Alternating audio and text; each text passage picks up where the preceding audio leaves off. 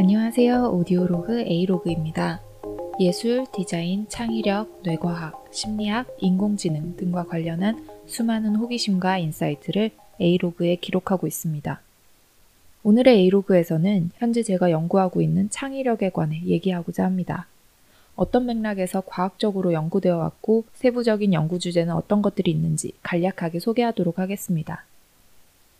제가 구독하는 요즘 관심을 갖고 보는 뉴스레터들이 옥스포드의 Conversation, TechCrunch, Frontiers 등등이 있고요. 그리고 LinkedIn에서 MIT 테크놀로지 리뷰나 뉴로사이언스 뉴스, 그리고 Society for Neuroscience 등을 보기도 합니다. 오늘 아침에 제가 구독하는 Conversation 뉴스레터에서 재미있는 기사를 하나 읽었습니다. 잠깐 소개를 드리자면 사회는 평등을 향해서 가고 있는데 왜 아직도 가사 일은 여자가 더 많이 하게 되는가에 대한 거였어요. 기사에서도 얘기하기를 코로나가 터졌고 그래서 재택근무를 하는 맞벌이 부부들이 많이 생겼어요. 그래서 이 사람들이 이제 가사 일을 반반 부담하는 것을 기대를 했었죠. 그런데 이거에 대한 실망감이 많이 생겼어요. 실망감이 많이 생겼다는 거는 가사 일 분담이 기대한 것처럼 되지 않았다라는 얘기죠. 이렇게 케이스가 늘어나다 보니까 이게 연구 대상이 되었던 거예요. 그래서 이거에 대해서 심리학적으로 접근을 하게 됩니다. 왜 우리가 가사 노동이 평등하게 분배가 되지 않았는가 보았을 때 이거를 affordance theory라고 하는 행동 유도성 이론이랑 관련지어서 설명을 했는데요. 이 이론이 무슨 내용이냐면 어떤 대상을 인지를 할 때 우리는 객관적 속성과 더불어서 연관된 행동과 함께 지각을 한다는 거예요. 예를 들어서 우리가 사과를 봤을 때 이게 빨갛고 동그랗게 생긴 그 외향만 보는 것들이 아니라 이것을 먹는 행위를 생각을 한다는 거죠. 이 행동 유도성 이론을 관련을 해서 생각을 했을 때 여자가 식탁 위에 싱크대 위에 있는 그릇들을 보았을 때는 여자들은 보통 이제 설거지랑 관련 지어서 생각을 합니다. 설거지를 해야 된다라는 생각을 하는 거죠. 남자들은 식탁이나 싱크대 위에 있는 그릇들을 보았을 때, 아, 그릇들이다 라고 봅니다. 또 다른 예로 꽉 찬 쓰레기통을 여자들이 봐요. 그러면, 아, 밖에 내놔야겠다 라고 생각을 하는데, 남자들은 꽉 찬 쓰레기통을 딱 보면은, 아, 꽉 찼구나 라고 생각을 하는 거예요. 이렇게 한 발 더 나아가서 행동과 연결지어 생각하는 능력이 부족한 부분이 있고요. 또 다른 한편으로는 이제 애기들이 막 놀았어요. 그러면은 거실이 엄청 어지러워지거든요. 여자들은 그거를 딱 보면은 아 치우자 생각하고 남자들은 그거를 딱 보면은 아 소파 위로 올라가자 생각을 한다는 거예요. 또 다른 예로 이제 우리 집 바닥 위에 먼지가 보여요. 그러면 여자들은 역시나 치우자 생각하고 남자들은 안 밟고 지나가야지 생각을 하는 거예요. 이제 행동으로 연결하는 패턴도 좀 다르죠. 이런 게 모두 다 그렇다는 건 아니고요. 물론 이게 선천적으로 이거를 보게 되어 있다라는 것도 아니에요. 근데 이게 사회 관습적으로 굳어진 부분이라는 거죠. 이런 거를 가지고 이제 남자들의 핑곗거리를 만들어 주려는 것도 아닙니다. 이러한 관점을 활용을 해서 감정 소모 없는 평등한 가사 분담을 유도하는 방법을 우리가 모색해 볼 수 있겠다라고 이 기사는 제안을 하고 있어요. 예를 들어서 잔소리가 안 되는 범위 내에서 가르쳐 주는 거죠. 어, 소파 아래에 있는 애들 장난감 이제는 정리해야 돼. 라고 알려주는 그런 방법을 제시를 하는데요. 근데 현실은 남편이 이제 그릇을 안 치우고 가거나 이러면 아, 그릇은 식기 세척기에 넣어주면 좋겠는데 라고 좋, 좋게 좋게 얘기를 해요. 그러나 이게 반복이 되다 보니까 잔소리가 되는 거죠. 그래서 네가 말 안 해도 알아서 한다고 라는 반응으로 되돌아와요. 그러고 나서 안 하죠. 이게 어느 정도에서 잔소리가 되는지 어느 정도에서 올바른 유도가 되는지는 이제 개개인의 상황에 따라서 달라질 것 같은데요. 여러분은 현실에서 이제 현명하게 판단하고 잘 유도를 하시기를 바랍니다. 이런 것들이 아까 말했듯이 사회 관습적으로 굳어진 부분이라고 했는데요. 이거를 말로써 어떤 거를 지시를 해서 유도할 수도 있지만 사실 중요한 거는 우리가 아이들을 가르칠 때 어떻게 가르쳐야 되는가 좀 고민을 해볼 필요가 있어요. 특히 여자애들은 어렸을 때부터 이제 애기들을 토닥토닥토닥 뭐 젖 물리고 우유 주고 여자애들은 가사 관련 놀이를 많이 하는 편이에요. 근데 아들들은 비교적으로 이러한 놀이들에 가담을 하지 않는다는 거죠. 그런 애기 인형 놀이라든가 아니면 뭐 청소 놀이라든가 이런 것들을 조금 더 우리 엄마 아빠가 적극적으로 시킴으로 인해서 어렸을 때부터 책임감을 교육을 시키고 그런 것들이 자연스럽게 자기가 가사 노동을 해야 된다라는 것을 인지할 수 있도록 이런 교육이 필요하다라고 이야기를 해요. 그리고 역시나 엄마 아빠가 평등하게 이런 가사 일을 하는 것들을 보고 자란 아이들이 자기들도 평등한 가사 노동을 하는 것을 당연하게 여길 확률이 더 높고요. 방금 말씀드린 이 연구에 관해서 혹시 관심 있으신 분들은 제가 스크립트에 관련 논문을 링크를 해두겠습니다. 그러면은 따라서 들어가서 자세한 거를 영문으로 읽어보실 수 있을 거예요. 뭐 창의력 얘기를 하기로 했는데 왜 갑자기 창의력과 전혀 상관없어 보이는 얘기를 하나라고 생각하실 수도 있는데요. 창의력 연구는 크게 봤을 때 심리학적 연구에서 시작을 합니다. 심리학이라는 게 기본적으로는 인간의 마음 작용을 공부하는 학문이죠. 이게 과학적 연구 방법이다라고 인정을 받은 지도 사실 크게 오래되지는 않았어요. 근데 심리학에서 우리가 주로 연구하는 것들은 어떤 이러한 현상, 인간이 살아가면서 겪게 되는 혹은 보게 되는 이런 현상들의 원리와 원인들을 도출하는 그런 학문이에요. 이것이 적용될 수 있는 범위는 너무너무 많아요. 그리고 연구를 할 수 있는 거리도 너무 많고요. 예를 들어서 이타주의는 왜 생기는가? 혹은 우리는 꽃을 왜 예쁘다고 생각하는가? 혹은 우리는 어떤 소리가 소음이라고 생각하는가? 이러한 것들이 우리가 이제 심리학에서 분석할 수 있는 부분들인 거죠. 이러한 심리학적 연구는 어떻게 쓰일까요? 우리가 원인을 알아냈잖아요. 그러면 이 원인을 다시 사람들한테 제공을 하고요. 그거에 따른 결과를 기대할 수 있죠. 이것이 바로 경제 경영 분야에서 응용되는 마케팅 같은 데서 응용되는 심리학입니다. 그래서 사실 굉장히 이제 세계적으로 저명한 심리학자들이 이런 비즈니스 스쿨이라든가 뭐 경제대학 이런 쪽에서 교수님으로 계신 경우가 굉장히 많아요. 그리고 큰 카테고리의 이 심리학 안에 인지 심리학이라는 게 있습니다. 인지 심리학, cognitive psychology 같은 경우에는 감각적 인지와 불인지에 대한 연구를 하는 건데요. 무슨 말이냐면 우리가 오감으로 느끼는 것들이 있죠. 보고, 듣고, 만지고, 냄새 맡고 이러한 감각적인 경험에 대해서 분석을 하는 거예요. 이러한 연구의 이제 대표적인 예들로는 어떤 것들이 있었냐면요. 우리가 아주 시끄러운 클럽을 가요. 근데 이 시끄러운 가운데 친구들의 목소리들은 걸러서 들려요. 이러한 것들이 바로 인지심리학적인 현상입니다.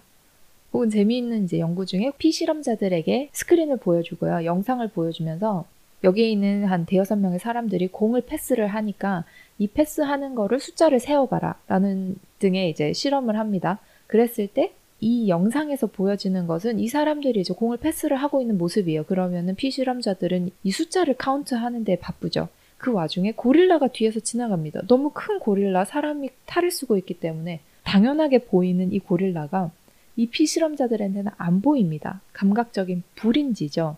이게 일어나는 이유는 우리의 attention, 주의력 때문에 그런데요. 우리가 어떤 한 과제에 대한 주의력을 기울이고 있을 때 다른 과제가 침입해오는 것을 인지적으로 우리 뇌에서는 막아낸다라는 발견을 했던 연구예요. 책 읽을 때 우리가 독서할 때도 이런 현상이 나타나는데요. 이제 시각적 주의력 같은 경우에는 굉장히 좁은 범위에 있어요. 그래서 책을 읽을 때 알파벳 기준으로 앞뒤 11자 내지 12자 가량만 인식을 합니다. 그 외에는 사실 흐리멍텅하게 보이는 거예요. 보이지 않아요. 한글로 봤을 때는 한 4, 5글자 정도를 볼 수 있다고 봐요. 심지어 그 대략 한 1, 2cm에 되는 그 반경 밖에는 아까 말했듯이 흐리게도 보이지만 흑백으로 보입니다. 무슨 색상이 그 주변부에 있는지 볼 수가 없어요. 눈이 한 곳을 딱 고정해서 보고 있지 않거든요, 사실은. 이게 계속 눈은 움직입니다. 초점이 계속 움직이면서 우리가 사물을 보고 있기 때문에 그 반경에 있던 사물들 혹은 그 뒤에 있던 배경들을 기억을 하고 그것이 마치 지금 보고 있는 현실처럼 인식을 하는 거예요. 그러면 이런 거랑 관련해서 이제 기억 혹은 감정들도 연결이 되겠죠. 그래서 이런 것도 이제 임지 심리학 쪽에서 감각적 인지나 불인지와 연결해서 기억과 감정들이 연구되고 있습니다. 이런 인지 심리학 안에서 제가 주목하는 부분은 창의력이라고 했죠. 저는 그 전에 이제 예술과 디자인을 공부를 했다 보니까 이 예술과 관련돼서 시각적 창의력에 조금 더 집중을 해서 연구를 하고 있습니다. 그래서 실험미학, empirical aesthetic과 관련해서 연구를 진행을 하고 있는데요. 저희 교수님이 오랫동안 이 실험미학 쪽에서 논문도 내시고 이 관련해서 연구들을 많은 발표를 하셨어요. 그리고 제가 주목하는 창의력은 물론 제 연구 주제는 그래서 시각적 창의력에 한정되어 있기는 하지만 결국은 이 연구를 위해서 전반적인 창의력은 무엇인가, 창의력은 어떤 원리로 이루어지는가를 연구를 하게 돼요. 우리가 보통 창의적 사고, 뭐 창의력의 원리를 설명하고자 할 때 빠지지 않고 언급되는 몇 가지 개념들이 있습니다. 그 중에 하나가 제임스 로즈의 4P, 4P가 있는데요. 대부분의 창의성 연구는 이 4P의 카테고리로 구분할 수 있다고 보시면 됩니다. 여기서 다필한 product, 창의적 산물, process, 창의적 과정, person, 창의적인 사람, 그리고 press, 창의성에 영향을 주는 환경, 이렇게 네 가지예요. 그리고 process, 창의적 과정과 관련해서 많은 이론이 제기되는데요. 이 이론들을 통해서 창의적인 사람과 그 역량 평가가 이어질 수 있기 때문인 거죠. 예를 들어서 길포드는 지능의 구조, The Structure of Intelligence라는 1956년 논문에서 Divergent Thinking, 확산적 사고라는 개념을 소개합니다. 이거는 현재까지 어마어마한 영향을 미치고 있고요. 지속적인 후속 연구들을 만들어내는데요. 간단하게 설명하자면 우리는 어떤 아이디어를 생각해낼 때 가능성을 열어두고 수많은 아이디어를 생성을 해보는 확산적 사고 단계랑 그 중에 현실 가능하고 효능이 있는 아이디어를 논리적으로 추려내는 수렴적 사고 단계를 반복적으로 거칩니다. 확산적 사고를 해보고 수렴적 사고를 해보고 확산적 사고, 수렴적 사고 이거를 거쳐가면서 약간 이제 비판적인 사고를 통해서 우리는 마지막 최종적으로 가장 좋은 아이디어를 만들어낼 수 있는 거죠. 이것을 심리학적으로 명확히 정리한 사람이 바로 길포드였습니다. 이 사람이 1950년에 쓴 Creativity라는 논문으로도 자주 회자가 되는데요. 오히려 지능 구조를 얘기하고자 했던 논문에서 창의력의 기본 원리가 되는 이 Divergent Thinking이 탄생합니다. 이후에 60년대에 이런 원리를 측정하고자 하는 노력에 의해서 토렌스가 만든 Torrance Test of Creative Thinking이라는 TTCT가 생기고요. 지금까지도 이제 창의력을 측정하는 도구로서 다양한 연구에서 DT 테스트나 이 Divergent Thinking 테스트나 토렌스 테스트가 사용되고 있습니다. 또 다른 창의적 사고 원리의 기반이 되는 것이 매드닉이 1962년에 발표한 The Associative Basis of the Creative Process에서 소개되는데요. Associative Theory, 결합 이론입니다. 우리가 흔히 창의적이라고 평가하는 역사적인 사람들이 누가 있죠? 제가 막 떠오르는 사람들로는 뭐 레오나르도 다빈치, 아인슈타인, 화가인 피카소, 물리학자 리차드 파인만, 요뭐 수학자 푸앙카레 등등이 많이 언급이 되는데요. 이 사람들을 연구해 보니까 나오는 공통점 중에 하나가 바로 이 연합적 사고입니다.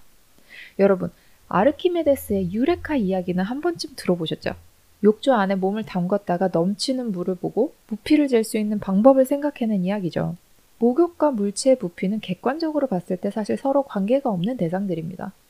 예를 들어 우리가 집에 있는 전등과 학교에서 배운 세포 생물학을 연결시켜 생각하지 않는 거랑 비슷해요. 이렇게 서로 관계가 없어 보이는 혹은 흔히 연결지어 생각하지 않는 대상들을 우연한 기회에 연결해서 생각함으로써 새로운 아이디어가 탄생하는 것이 바로 이 창의적인 사고 과정, 그 중에 결합 이론의 핵심입니다. 최근에 창의력 연구에서 이제 노력을 기울이는 부분 중에 하나가 바로 이 semantic distance, 어휘적 거리를 객관적으로 추산해서 창작된 아이디어의 창의성을 평가하는 도구를 만드는 것이 있는데요. 인공지능 개발의 원천이 되는 이 large language model 같은 데이터베이스를 쉽게 활용할 수 있는 시대가 되면서 가능해진 부분이죠. 이러한 이제 학술적인 논문들 외에도 조나 레러 같은 작가들의 책에서도 창의력이 가진 재미있는 특성들을 읽어보실 수가 있고요. 창의성 평가가 주목을 받으면서 우리는 이제 어떻게 더 창의적인 사람이 될 수 있을까 혹은 어떻게 우리의 창의력을 더 증진시킬 수 있을까를 고민을 하게 되고요.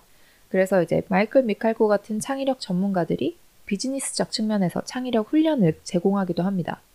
미칼코의 저서에서는 쉽고 바로 응용 가능한 훈련법들이 많이 소개되어 있어요. 자, 그러면 창의력의 원천은 어디인가요? 바로 뇌죠. 언어적 결합이든 뭐 확산적 사고든 모두 뇌가 하는 활동 중의 하나입니다. 그래서 창의력을 공부하다 보면 이 뇌과학이랑 떨어져서 생각하기가 조금 힘들어요. 그래서 이제 논문들을 읽어볼 때 저는 이제 뇌 기능 관련해서 뭐 펜실베니아 주립대에 계시는 로저 비티 교수라든가 아니면 오스트리아 그라츠 대학에 계시는 마티아스 베네덱 심리학 교수님 이런 분들의 최신 논문들을 follow-up하고 있고요. 이제 책 중에서는 마지드 포투히라고 하버드를 졸업하고 존스 홉킨스의 박사로 있으신 이분의 저서가 좀 개괄적으로 이해하기에 도움이 될 수 있습니다. 좀 전에 설명을 하면서 우리가 흔히 연결지어 생각하지 않는 거를 우연한 기회에 연결을 한다고 설명을 드렸거든요. 이 우연한 기회라는 것이 우리가 또 생각해 볼 수 있는 의식과 무의식의 관계입니다. 우리가 생활을 하면서 쓰는 거는 우리의 의식이죠. 그리고 무의식은 우리가 생각할 수 없고 드러나지 않지만 우리에게 우리의 삶에 영향을 주는 부분이라고 알고 있어요. 그래서 우리는 뭐 어떤 행동을 보고 어, 이거는 무의식적인 행동이야 라고 설명을 하죠. 우리가 의식적인 주의를 기울이지 않는 상태에서 가능한 것들요. 예를 들어서 뭐 우리가 운전을 할 때 뭐 차를 운전을 하든 자전거를 운전을 하든 이제 핸들을 어느 방향으로 어느 각도만큼 돌려야 되고 페달을 어느 정도로 세게 밟아야 되고 혹은 이제 엑셀과 브레이크를 언제 어떻게 밟아야 되고 그리고 기어를 어떻게 변환을 시키고 이런 것들을 생각하면서 하지 않거든요.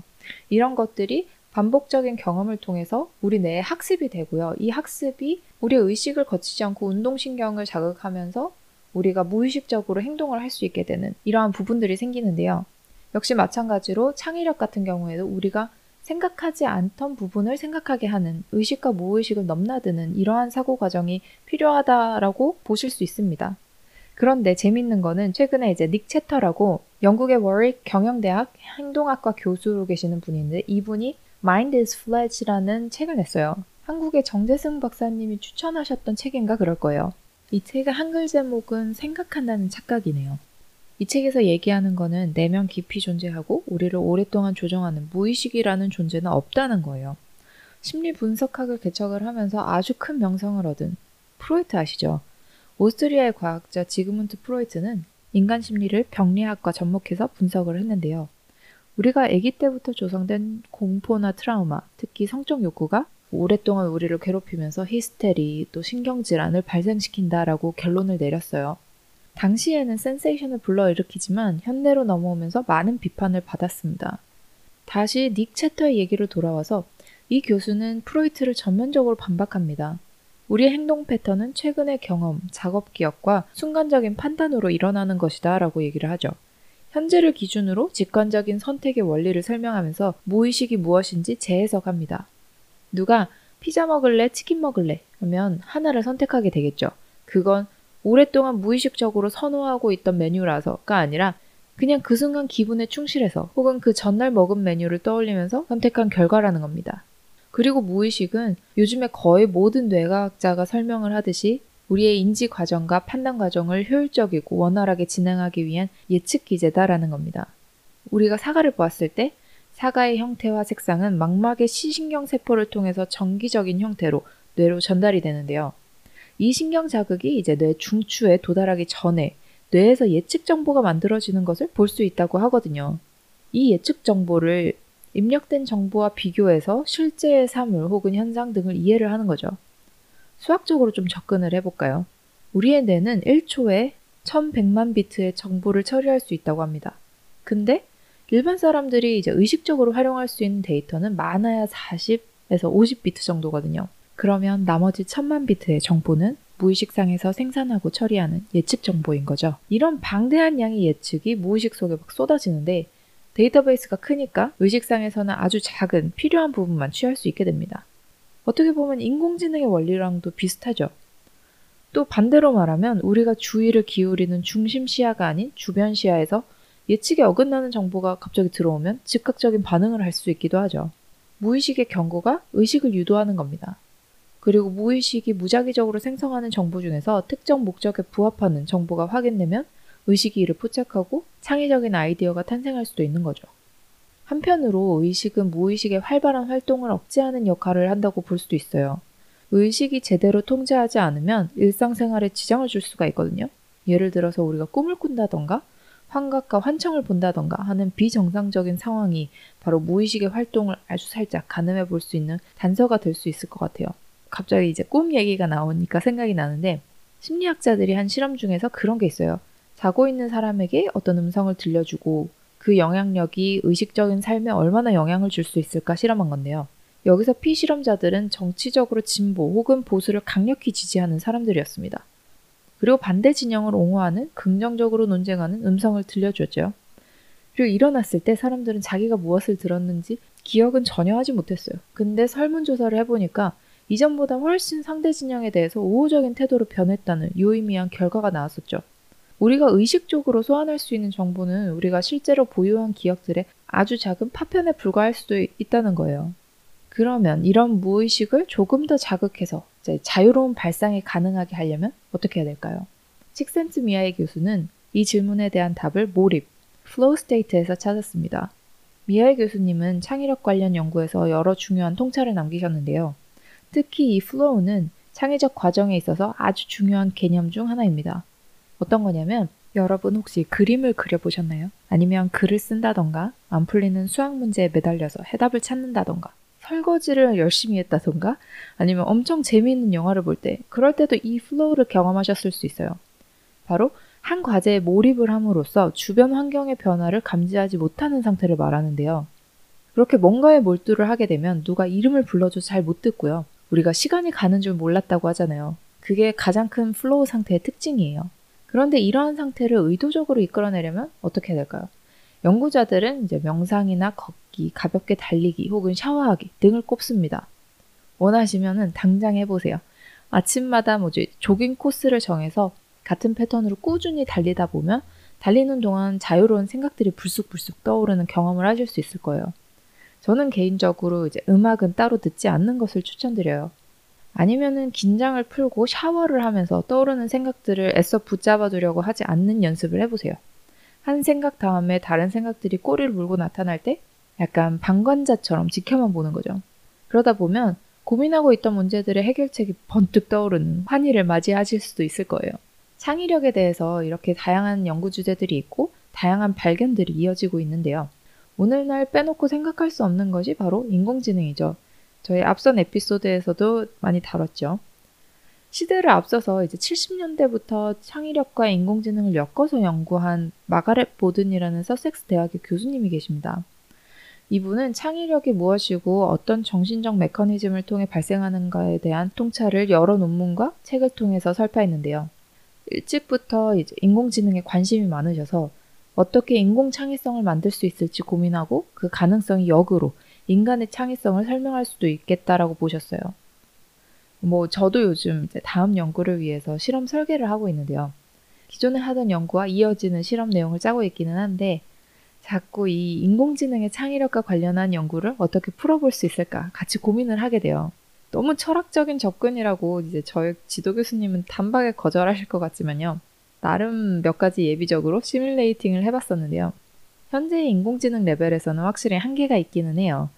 가지고 있는 정보를 자유롭게 융합하고 해치할 수 있는 인간의 창의력과는 다르게 인공 창의력은 패턴 분석을 기반으로 하기 때문에 데이터로 존재하지 않는 추상적인 혹은 근본적인 문제에 대해서는 스스로 추론을 할 수가 없더라고요.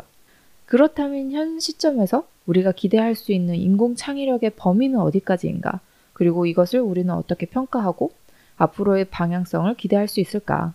뭐, 좀 더 생각해 볼 필요는 있겠죠? 오늘은 여기까지입니다. 그럼 다음에 또 만나요. 감사합니다.